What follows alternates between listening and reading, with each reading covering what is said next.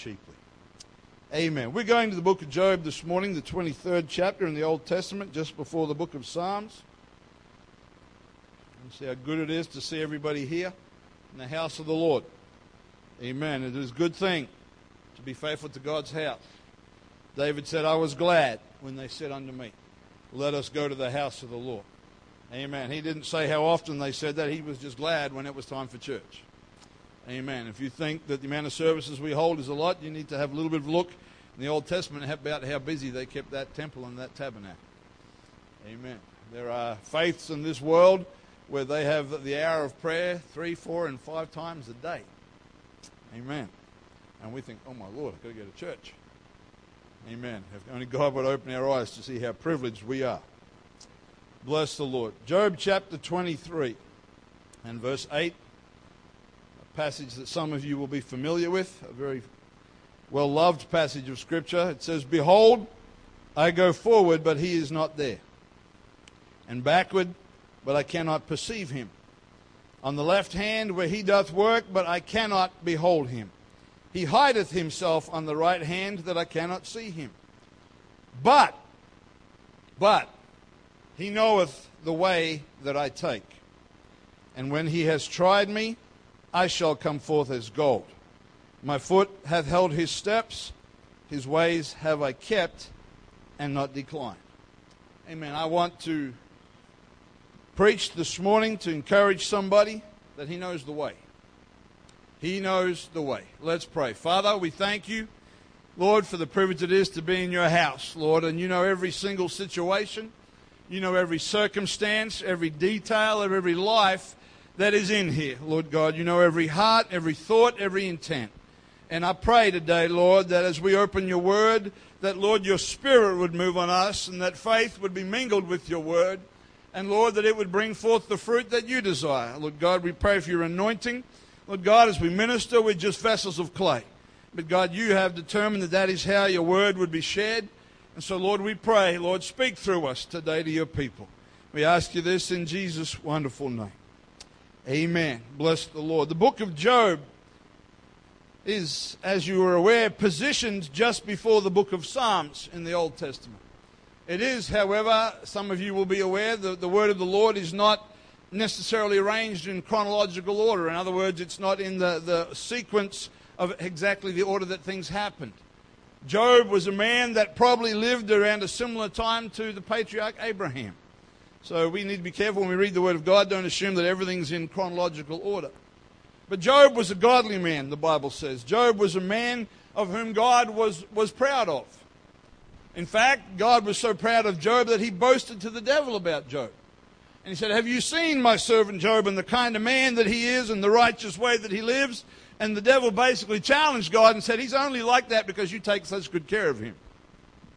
And in a conversation that begin to take place backwards and forwards, the Lord granted the devil permission to cause trouble in Job's life. And I'm not going to go into the detail of all of that story, but Job basically lost everything that he had.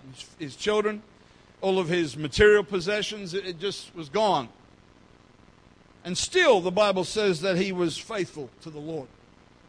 And still, he kept his integrity, and then the devil came back to the Lord, and the Lord said, see, I told you he's a good man. And the devil said, skin for skin, let me touch his flesh, let me touch his body. And I hope that as much as I would like the Lord to be proud of me, I kind of hope he doesn't have that conversation with the devil about me, because I don't think I'm of the same quality that Job was. But the Lord said to the devil, he said, you can touch his flesh, but you cannot take his life.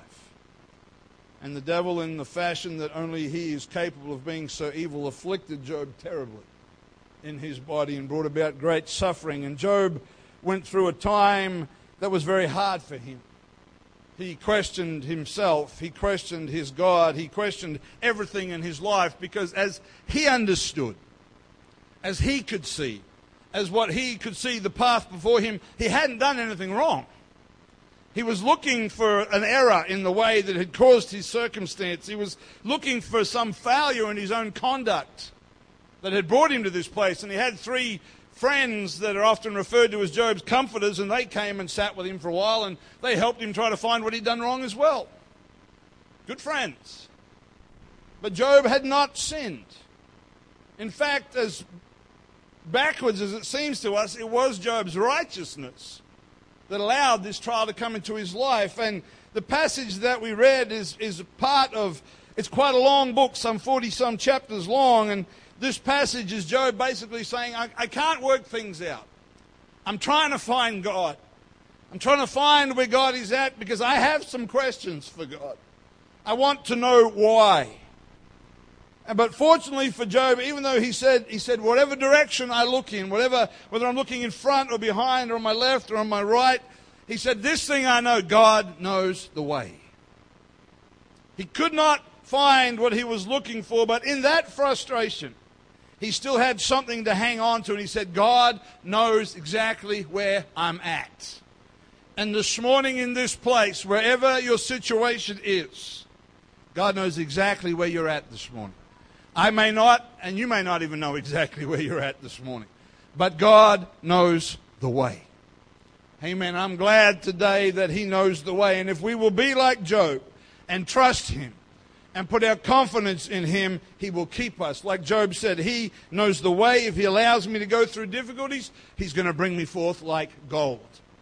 But the key was that Job said, I've kept His way. You see, there is a way, the Bible says. The book of Proverbs, I think it says it a couple of times. There is a way that seemeth right unto a man. My way. Frank Sinatra, I did it my way. There is a way that some of you are too young to even get that reference, but some of you older folks know who I'm talking about. There is a way, the Bible says, that seemeth right unto a man, but the end thereof is death. And because man has always had a tendency to choose his own way, man has put himself in a position of death, spiritually and physically. That's why when you read the book of Isaiah, in the 53rd chapter, it's an incredible chapter of prophecy because it was written some 600 or 700 years before Jesus was born, and yet it outlines who He is and what He will do. And so many of us know Isaiah 53:5, where it tells us that He was wounded for our transgressions. He was bruised for our iniquities, and how the chastisement of our peace was upon Him, and with His stripes we are healed. But the reason that all of that was necessary is in verse 6, because it says, all of us like sheep have gone astray. Each of us has turned to his own way. There is a way that seemeth right unto a man. And because we had all gone our own way, Jesus had to come. He had to be willing to bear upon Himself the suffering in our place. And He bore that upon Himself upon the cross of Calvary. Why? Because we chose our own way. We chose our own way. In Jerusalem, there is a path or a laneway or a street, we might call it, called the Via Dolorosa. Some of you probably heard of that. That word is Latin. It means the way of suffering. They say traditionally, whether it's exactly accurate or not, doesn't really matter. But they say that it was the path that Jesus traveled from His trial to go out the city of Jerusalem to Calvary's hill to be crucified for our suffering. He went the way of suffering. Whether that exact cobbled street is exactly where He walked is not really important. The important thing is that He went that way. The important thing is that because of what you and I have done, He went the way that was necessary for us to be saved. And when we jump into John chapter 14, if you want to turn there with me this morning, 14th chapter of the Gospel of John, we are only hours in the timeline of Jesus' life. In John 14, we are only hours from His crucifixion. Very shortly after this conversation, He's betrayed by one of His disciples we know as Judas. He's taken, He's tried, and they have to bring in false accusers because they couldn't find that He'd done anything wrong. But right up at this moment, just before all that begins to happen in John 14:1, He says, let not your heart be troubled. You believe in God, believe also in me. In my Father's house are many mansions. If it were not so, I would have told you. He said, I'm going to prepare a place for you. And He said, and if I go and prepare a place for you, I will come again, Jesus is coming back, church. He's coming back for his church. Amen. And he said, when I come back, I'm going to receive you unto myself, that where I am, there ye may be also. And then in verse 4, he says, and whither I go, you know, and the way. And he says, you know where I'm going, and you know how I'm going to get there. They didn't. He said that, but they were struggling to comprehend many of the things that he said. They understood them later on. But his disciples struggled to get some of the concepts that Jesus was communicating. And Thomas expressed that sentiment when he said, Lord, in verse 5, we know not whither thou goest. Or in other words, we don't know where you're going. So how can we know the way? And then Jesus, it's almost as if he changes a little bit the focus and he says, I am the way, the truth, and the life. He said he was talking about the fact there was something that he had to do that right then and there. They couldn't come with him. He had to do it on his own. But then he said, once it's done, there will be a way. There will be a different way for you to live. There will be a different path for you to follow. He said, and I am that way. He said, you follow me, you go the pathway that I went. And I'm glad we don't have to go to a literal cross today, but we still have to go to a place where one life stops and another life starts. Where an old man dies and a new man finds life. Amen. He said, I am the way. And he created a way that previously there was no way. The Gospel of Matthew, the 7th chapter, Jesus said that there is a straight gate or a narrow gate, a narrow entry point, and it leads to a narrow way. But he said there's also a broad way. And he said, there'll be few that find the narrow way. He said, but there's going to be many that enter into the broad way. It's like one's a 6-lane highway and the other one's just a narrow little path. And basically the Lord is telling us, you need to make a choice. There are two ways. Which one will you walk on? Which way will be, they're not physical locations. You look on Google Maps on the internet and put in the narrow way, you will not get an address. I know, I tried. If you put in the Broadway, you will get an address. It's in New York. It's where they do lots of shows.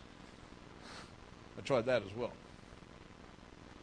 But there is not a physical location that separates the narrow way from the Broadway. Even though in so many ways they are complete opposites from one another. It's not a physical location.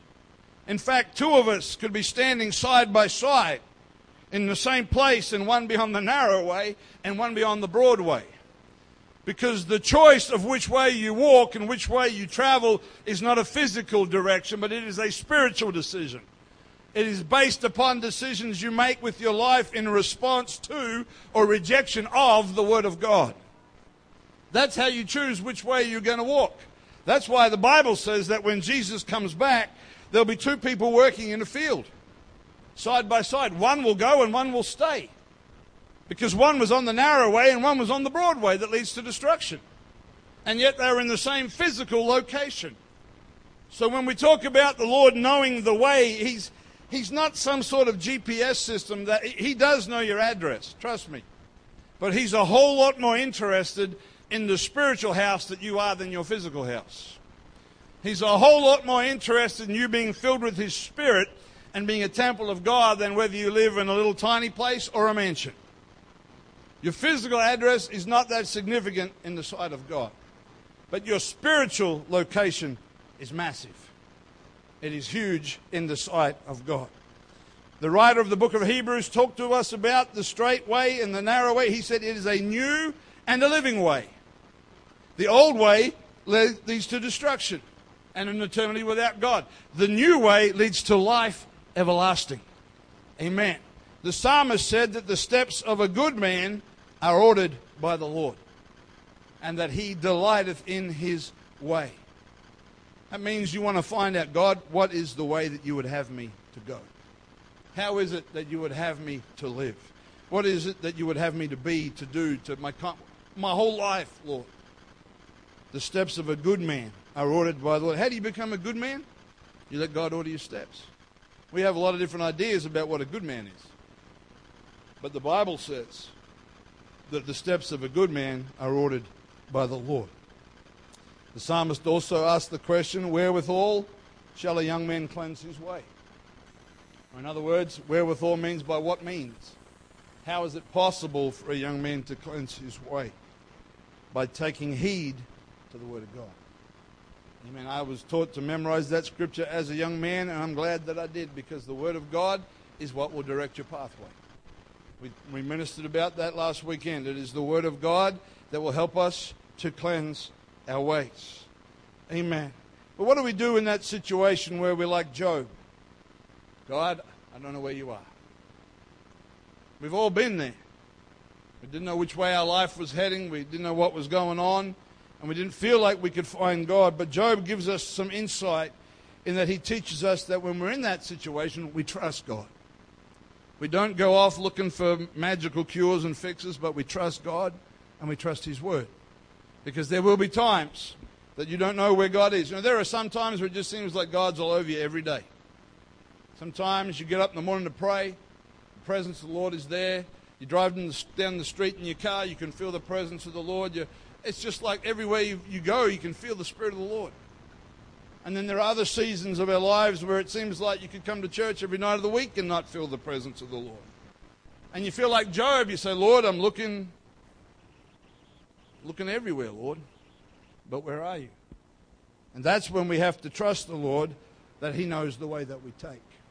See, the thing is this morning, and I'm not going to be very long at all today, but whatever way we're choosing, God knows the way. We're on the right way, He knows the way. If we're not on the right way, He knows that as well. In fact, He knows exactly where we're at. He knows if you're in a position where you're not sure if you can keep it up. You can go the distance. In Luke chapter 22, the Lord said to Simon Peter, He said, Simon, Simon, behold, Satan has desired to have you, that he may sift you like wheat. But I have prayed for you that your faith fail not. And when you're converted, strengthen your brethren. Why was Jesus talking to Peter about that? Because just a short while after that, Peter denied the Lord. Peter had an error. Peter made a mistake. Peter failed. And the Lord knew that Peter's faith would be rocked. That man that had so much confidence, and, you know, he was one of those personalities that was, you know, go hard or go home. There was nothing subtle about the Apostle Peter. He was just like a bull at a gate. And we all know people like that. And he was so quick to just, well, Lord, I don't care what all these other guys do. You and me, Jesus, all the way. And the Lord said, Peter, you're going to deny me. No, not me, Lord. Not me. And then just a few hours after he made those great statements, he denied the Lord. And the Lord said, I prayed for you, Peter. I don't want your faith to fail. And this morning, I believe God wants to speak to somebody. You're in a place and you feel like you've made some mistakes. Maybe some choices you've made haven't been the greatest. Maybe you're not exactly sure about which way your life is going. God wants you to keep the faith. Don't let your faith fail. You made some mistakes. I don't know who I'm talking to this morning, but I'm feeling the Holy Ghost. You're in a place where you're feeling unsure if you're going to be able to make it another day serving the Lord, or maybe you're making some decisions and you're not sure if they're the right ones. Trust the Lord. God's hand is still upon you. God's eye is still upon you. Amen. There's nobody that God doesn't see. And sometimes we feel like we're insignificant. We don't matter. The other people are important, not me. It's the other people. They're the ones that God watches. But I could just slip through the cracks and nobody would notice. You know, and sometimes maybe there wouldn't be people that notice, but God notices. God sees every single soul.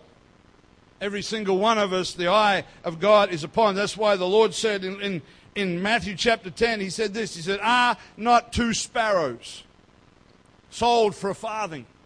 Very small amount of money. Two sparrows.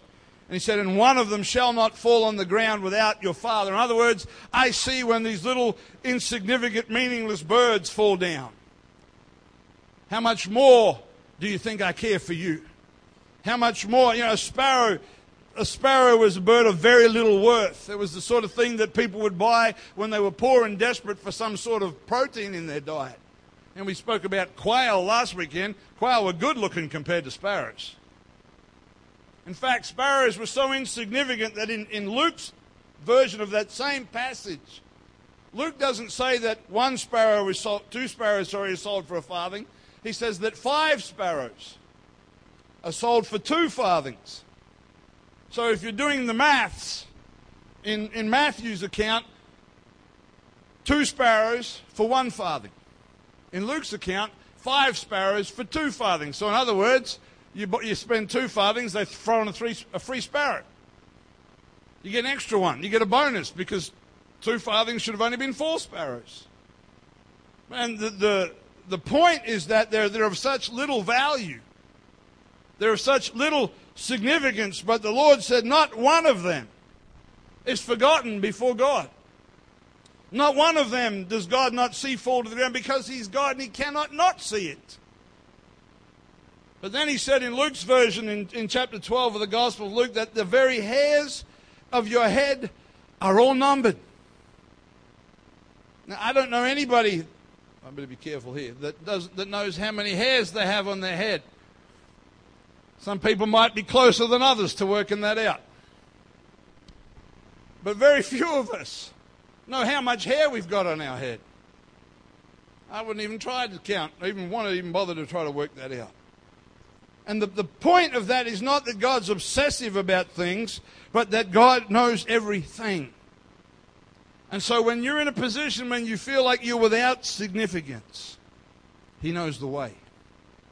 When you're in a circumstance where you feel like that nobody cares and nobody loves you and nobody's worried about you, and you know, there may be times where that's true because humanity is limited. We'd like to say we always care about everybody, but we are limited.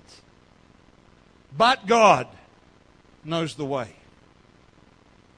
The hairs of your head, and the Lord said, you are of more value than many sparrows.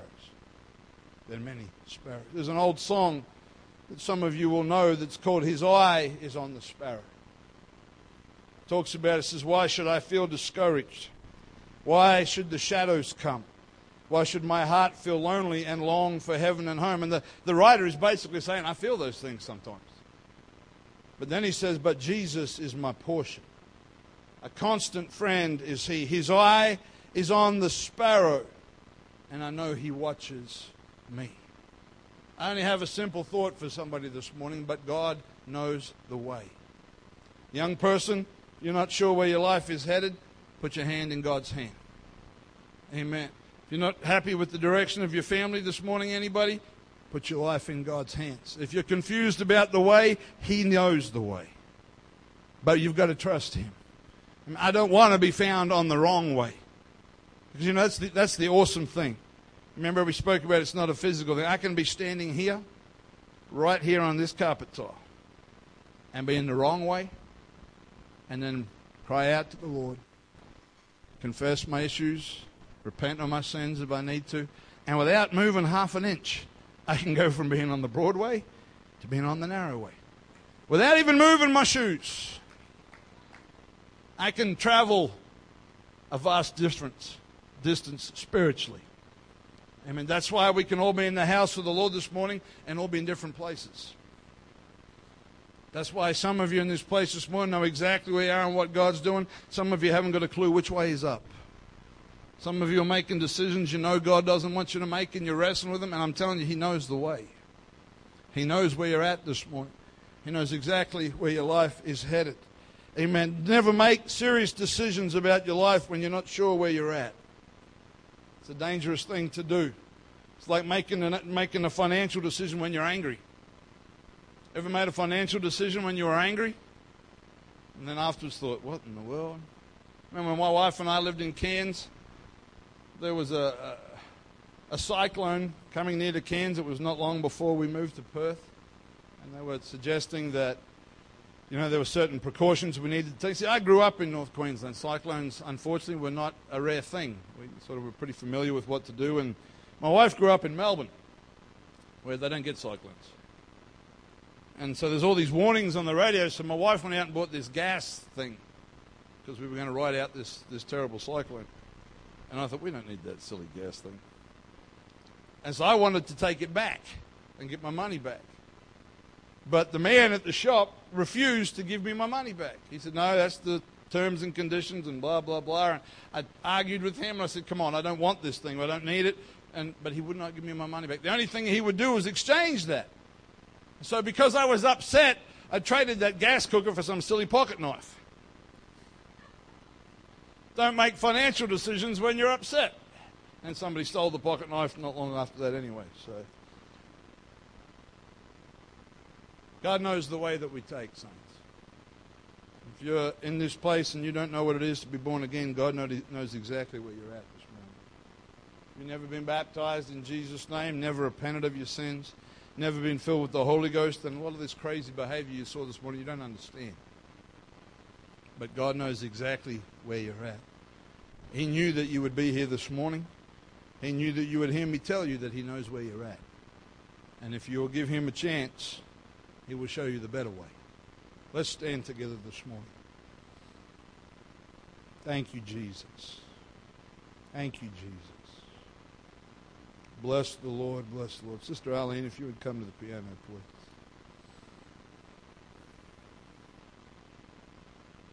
Bless the Lord. Even the very hairs of your head are all numbered. Fear not, therefore, you are of more value than many sparrows. God had a way. When Jesus walked the earth, he had a way of reaching out to those that were seemingly insignificant. Sometimes even the people that the other people didn't want to know. Zacchaeus, come down out of the tree. We're going to your house for lunch today. Nobody liked Zacchaeus, and with good reason. He was a thief. He was a con man. But Jesus said, we're going to your house. The lepers, nobody liked lepers, and again, with good reason. You don't want leprosy. It's not cool. But the Lord reached out to them, touched them, healed their bodies. The children, mothers brought their children to Jesus that he might put his hands on them, the Bible says, and bless them. And the disciples were like, no, what we're doing here is too important. Take the children away. We don't have time for the children. And Jesus said, suffer the little children to come unto me. And he took them and he blessed them. I have no idea. I can't tell you what impact that did or did not have on those children's lives when they grew up.